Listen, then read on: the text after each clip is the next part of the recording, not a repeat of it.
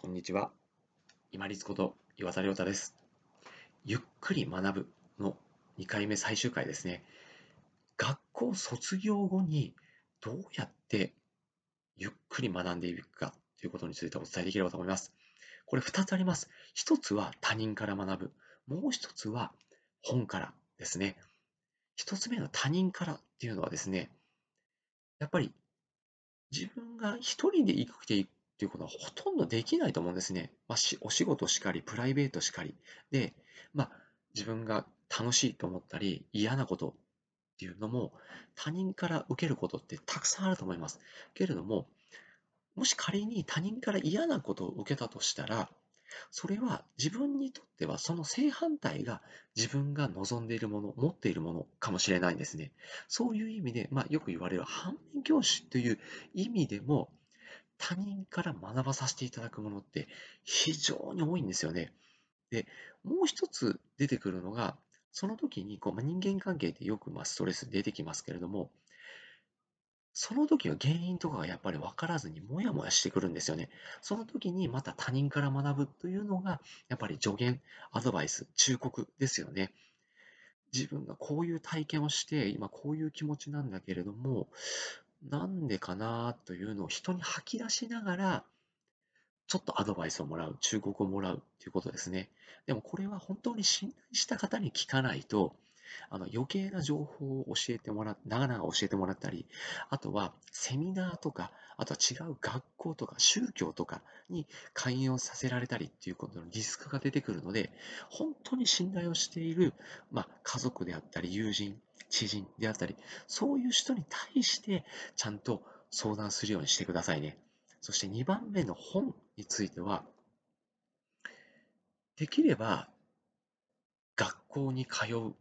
ていうところも、まあ、出て選択肢としては出てきますけれども、やっぱり多額の費用がかかるのと、時間が拘束されるんですよね。何時何分でここに行かなくちゃいけないっていうのは、やっぱり対費用効果っていうのを考えると非常にコスパが悪い。私自身もいくつか資格勉強しましたけれども、本当にこの講座を経て卒業資格を持ってないとこの受験資格が取れませんっていうもの以外は独学で勉強しました。まあ、簿記にしかり、保育士についてもしかり、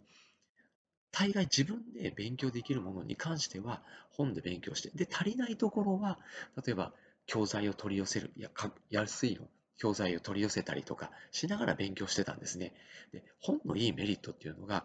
例えば講演を聞きに行くとしたらですね、何万円もかかるような内容であっても、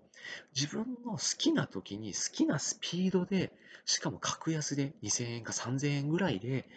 読み、学びを進められるっていうのがやっぱり大きなポイントになると思います。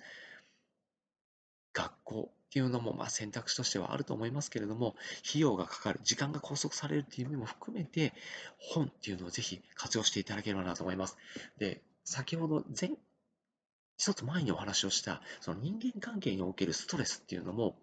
もやもやがあった時に、ぜひ本屋さんに行って、いろんな本のタイトルを見てください。そうすると、あ、これだと思うタイトルがたまに見つかる時があるんですよ。見つからなくても、それを探してる間に違う本を見つけたりして、で、自分のまた違う学びになったりすることもありますので、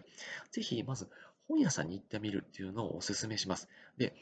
本屋さんでもう一つお勧めするのが、あの最近、喫茶店が併設されてある本屋さんってありますよね。まあ、小さいところもありますし、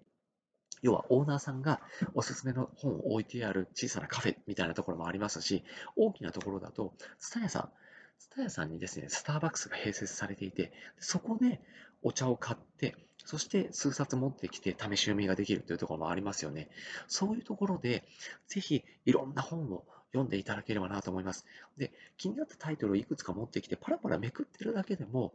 あ、この間考えていたこの内容ってこういう考え方もあるよなっていうこう違う気づきが突然ひらめいてきたりするんですね。これがこのカフェにいると、まあ、本を読んでないぼーっとしてるこう人間観察の時間というかも含まれますんで、ぜひこのカフェに座って、まあ、買った本でもいいでしょう。ゆっくりぼーっとしながら本を読むっていうところで、ぜひそのやっぱり学びというのをですね、細く長く